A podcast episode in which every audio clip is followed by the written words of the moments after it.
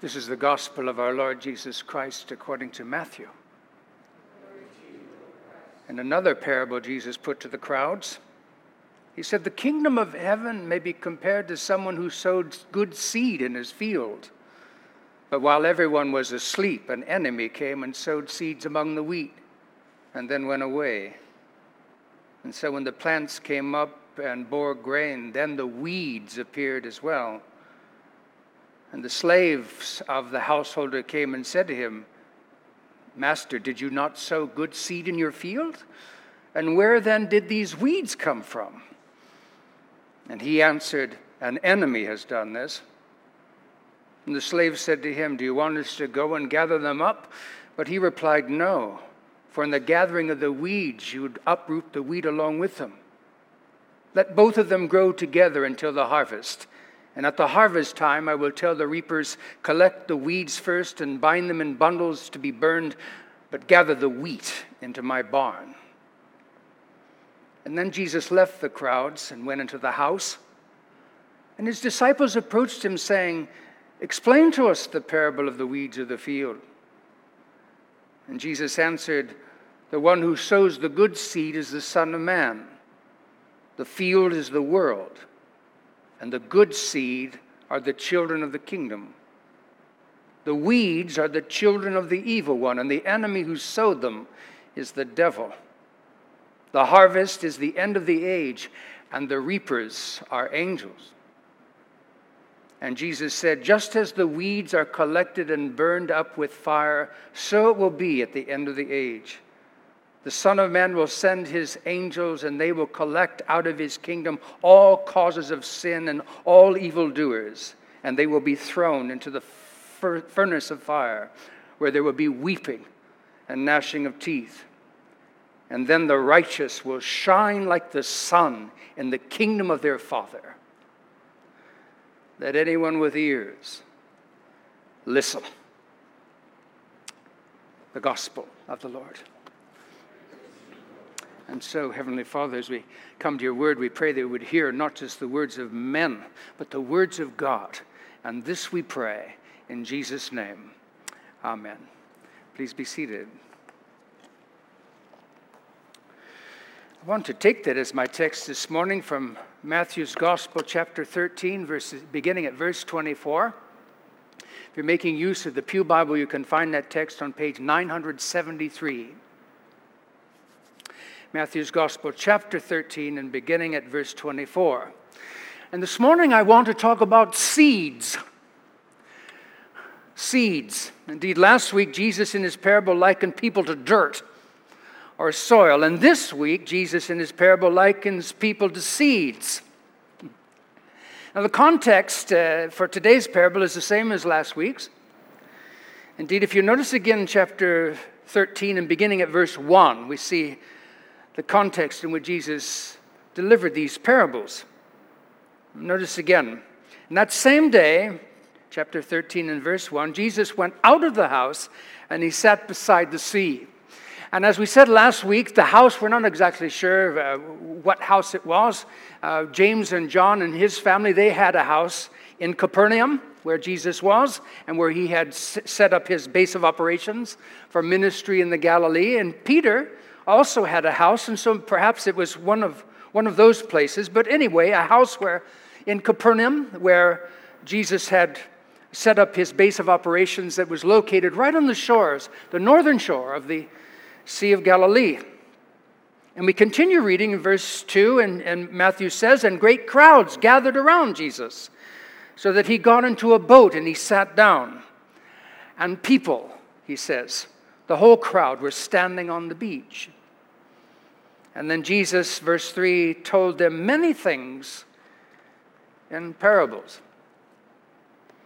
And after explaining the first parable, which we considered last week, which, we, which is commonly referred to as the parable of the sower, Jesus, or Matthew tells us that Jesus, quote, put another parable before the people. And that parable is recorded for us beginning at verse 24, if you'll notice. Indeed, verse 24 and following. But he, Jesus, put another parable to them, saying, The kingdom of heaven may be compared or likened to a man who sowed good seed in his field. But while his men were sleeping, his enemy came and sowed weeds among the wheat and went away. And so when the plants came up and bore grain, then the weeds appeared also. And the servants of the master of the house came and said to him, Master, didn't, didn't you sow good seed in your field? How then does it have these weeds? And the master said to them, An enemy has done this. And so the servants said, Then do you want us to go and to, to gather them? Verse 29. But he said, No, no lest in gathering the weeds you root up the wheat along with them. And so he says, verse 30, let both grow together until the harvest. And at harvest time, I will tell the reapers, quote, gather the weeds first and bind them in bundles to be burned, but gather the wheat into my barn. And so we have the parable. And Jesus says in verse 24 the kingdom of heaven may be compared to a man who sowed good seed, as we see later in the passage, wheat seed. It was his intention, he'd prepared his, his uh, fields and plowed it out and, and sent his workers out to, to cast the seed to plant a field of wheat that it might later be harvested and dried and crushed to make bread. And Jesus continues in verse 25 But while his men, his, his field workers, were sleeping in the darkness of night, his enemy came and sowed weeds among the wheat and went away.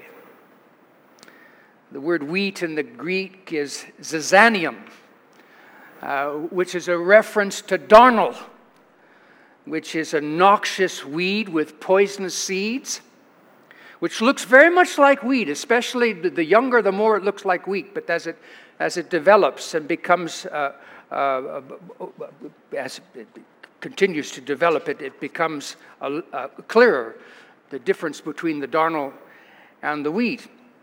And so, Jesus says in verse 26, and so when the plants came up and the wheat began to develop grain, the weeds appeared also.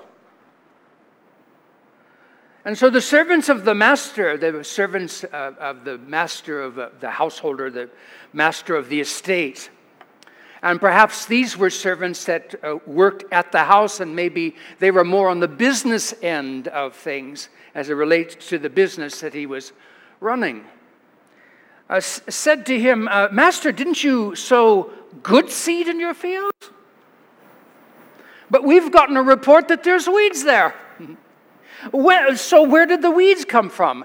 And the master said to them, An enemy has done this. Indeed, a friend would have never done such a thing. In fact, do you know that there was Roman law against this sort of thing? And it was a very serious crime to, to go and mess around with somebody's. I mean, this is a source of food, not only for the farmer and his servants, but for the community. But he said, An enemy has done this, someone who wishes me ill. Verse 28, and so the servants were concerned and wanted to help solve the problem. And so the servants said to him, Do you, do you want us to go and gather them and pull them out? But the master of the estate said, No lest in gathering them or pulling them up, pull, uh, pulling up the weeds, you also pull up or root up the wheat along with them. Indeed, by this time, the roots of the darnel, this noxious weed, and the wheats would have been intertwined. And in process of pulling up the darnel, uh, the wheat would have been pulled up as well. And so the master uh, says to them, uh, Let both grow up together until the harvest. Because at the harvest, you're, going, you're finished with the wheat in the field anyway. You're going, to, you're going to harvest it, you're going to cut it down and, and, and thresh it and process it. And so he said, Let both grow together. Literally in the Greek, leave both alone to grow together. And when the harvest comes and the wheat is fully mature and ready for reaping, then none of the wheat will be lost. And so the master says, Let both grow together until the harvest. And at the harvest time, I'll tell the reapers. They really know how to deal with this sort of thing. I've got you running my, helping me run my business. Let's leave it to them. They're the better people to handle it. And at harvest time, I'll tell the reapers gather the weeds first and bind them in bundles and burn them. They're garbage. And worse than garbage, make sure nobody puts it in their mouth. But gather the wheat, which is valuable, into my barn. And so that's the parable. But then in verses 36 through 43, we have Jesus' explanation of the parable. Indeed, notice again, beginning at verse 36. And then Jesus, when he left the crowds, he went into the house. He's going in and, out of the house quite a bit. Must have been rather near, actually, to the beach. And if you remember that Peter and, and his uh, family, and Peter and Andrew and his family, they were fishermen, and James and John, the sons of Zebedee, they were fishermen. That would have made a lot of sense. They had their boats there and lived very nearby. But he left the crowds, Jesus, it says, Jesus left the crowds and he went into the house, and his disciples came to him and said, Explain to us. Because he didn't explain it to the crowd. Explain to us the parable of the weeds in the field. And Jesus answered, The one who sows the good seed is the Son of Man, referring to himself. And the field is the world. And the good seed is the children of the kingdom. And the weeds are the sons of the evil one. And the enemy who sowed them is the devil. The harvest is the close of the age, and the reapers are angels. And Jesus continues, And just as the weeds are gathered and burned with fire, so it will be at the close of the age. The Son of Man will send his angels, and they will gather out of his kingdom like darnel out of the field. He will send his angels, and they will gather out of his kingdom all causes of sin and all lawbreakers and throw them into the fiery furnace. And in that place there will be weeping and gnashing of teeth. And then the righteous will shine like the sun in the kingdom of their Father. And Jesus closes with this indicative and he who has ears, listen And so Matthew says that Jesus left the crowds, he went into the house, and his disciples came to him saying, Explain to us, you know. Very interesting story, but what does it mean, Lord? Explain to us the parable of the weeds in the field. And Jesus said, The one who sows the good seed is the Son of Man. It's a title he often used of himself. We find it in the Old Testament, in the book of Daniel. It's a, it's a messianic reference the Son of Man. And he sows good seed in his field. Notice it's his field. And Jesus goes on to say in verse 38 and the field is the world. It's his field. it's his world. Indeed, the world belongs to God. And here, Jesus is saying it belongs to me, which is an extraordinary thing for Jesus to say. Not the sort of thing that Moses or Isaiah, one of the prophets, would say if Jesus was just a good teacher. This wasn't the sort of thing that one of the rabbis in Jerusalem would have said. And the field belongs to me, and the field is the world. But Jesus says these types of things all the time, not just in the Gospel of John, but in the Synoptics. And his divinity uh, is, is everywhere out of his own lips. Indeed, in Psalms 24 and verse 1, we read, And the earth is the Lord's, and the fullness thereof, the world, and all those who dwell therein. So it belongs to the Father, and Jesus says, And it belongs to me. And Jesus says in verse uh, 38 and the good seed that he sows are the sons of the kingdom, sons, daughters of the kingdom, the citizens, those who belong to the kingdom, who will inherit the kingdom of God. Indeed, what Jesus sows in the world are his disciples, the children of the kingdom, the children of God. And Jesus says the words, uh, the weeds, on the other hand, the darnel, are the sons of the evil one. They corrupt the field. and Jesus says in verse 39 and the enemy who sowed them is the devil. What extraordinary language, and what an extraordinary thing to say. Things that I think sometimes are missed, and some to the extent we have sort of a sentimental view about Jesus. He spoke straightforwardly, Many of the things he had to say were difficult and hard and challenging, but always straightforward and always the truth, because he is the truth, and God speaks nothing but the truth. Uh, in fact, as I was reading this, uh, and the weeds are the sons of the evil one, and the enemy who sowed them is the devil, it's reminiscent of what Jesus said in another place in John chapter 8 and verse 44, saying it to those who refused to trust in him, refused to, to, to, to take what he was saying and make it their own, and seeking all the time an opportunity to take him down. He said in John 8 and 44, You are of your father the devil, and your will is to do your father's will. He's a murderer and was from the beginning and does not stand in the truth because there's no truth in him. When he lies, he speaks of his own character, for he is a liar and the father of lies. How interesting.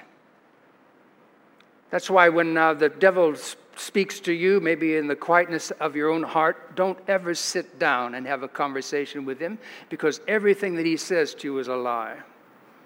Did God say that you couldn't eat of every tree of the garden? Well, God said, Don't eat of this tree because in the day that we eat thereof, we will surely die. and Satan said, You won't die. And when he lies, he speaks out of his own character, for he is a liar and the father of lies. And so Jesus said that the weeds are the sons of the evil one, and the enemy who sowed them is the devil. And Jesus says, and the harvest is the end of the age. That is the age that we're now living. He was living in it, and we're living it, this present time. Or, as from God's perspective, the last days. And the harvest is the end of the age. And Jesus says, and the reapers are angels. In fact, in verse 41, he says, they're my angels. They're the angels that belong and take direction from the Son of Man, which is another extraordinary thing that Jesus says. And Jesus continues in verse 40 and just as the weeds are gathered and burned with fire, so it will be at the end of the age. Indeed, Jesus says the Son of Man will send his angels and they will gather out of his kingdom because they, it doesn't belong there. He will gather out of his kingdom all that causes sin, that is, all those who promote sin. And all lawbreakers, or if you like, all those who pursue sin, and throw them into the fiery furnace, which, of course, is a description of that terrible place of divine judgment. Indeed, Jesus says that in that place there will be weeping and gnashing of teeth. It is weeping, in fact, literally in the Greek, it's wailing. I think the word weeping, we kind of think of sort of a quiet, little, controlled expression, maybe tears, expression of sorrow. The word is wailing. wailing because of the pain and, and the gnashing of teeth, which signifies rage and frustration. In fact, it's very interesting that in the, in the place of final judgment, there is no remorse, there is no repentance, just never ending sorrow, rage, and pain. But the end of the age isn't just about the weeds and the sons of the evil one. Indeed, Jesus says in verse 43 and then at the end of the age, the righteous will shine like the sun in the kingdom of their Father. Which is interesting because Jesus was always talking about God as his Father, and he says, And my Father is their Father. And they will shine like the sun. You may not have noticed them in the present age, but in the age to come. And when I usher in the kingdom, they will shine like the sun and inhabit the kingdom. And then Jesus ends with this imperative a comfort to some and a challenge to others. And he who has ears, let him hear. In fact, Peter and James and John and Andrew and Matthew and Bartholomew and all the Philip and all the rest, Nathan, did I say Nathaniel? They all heard, and so did Judas. And he who has ears, let him hear. And so I wonder what would the end of the age look like for you? Because the end will come. I will experience it, and so will you. Indeed, nothing can keep us from experiencing it. Even death, interestingly enough, as I was thinking about this. In fact, Jesus says in, another place in John chapter 5 and beginning verse 22, he said, For the Father judges no one. This is interesting. The Father judges no one, but has given all judgment to the Son. Jesus will be the one who judges. In fact, we read that in the same Gospel of Matthew in chapter 25. And at the end of the age, when the Son of Man comes in all of his glory and with his holy angels, he will separate the nations as a shepherd separates the sheep from the goats and judge them. And so, here in John, Jesus speaking, for the Father judges no one, but has given all judgment to the Son. And then he says, And do not marvel at this, for an hour is coming when all who are in the tombs, not even death can, can separate us from the coming judgment. Do not marvel at this, for an hour is coming when all who are in the tombs will hear the voice of the Son and will come out those who have done good to a resurrection of life, and to those who have done evil, a resurrection of judgment. And so the end will come, and all of us will experience it. And how we experience it when it comes rests with us. Seeds Let us pray.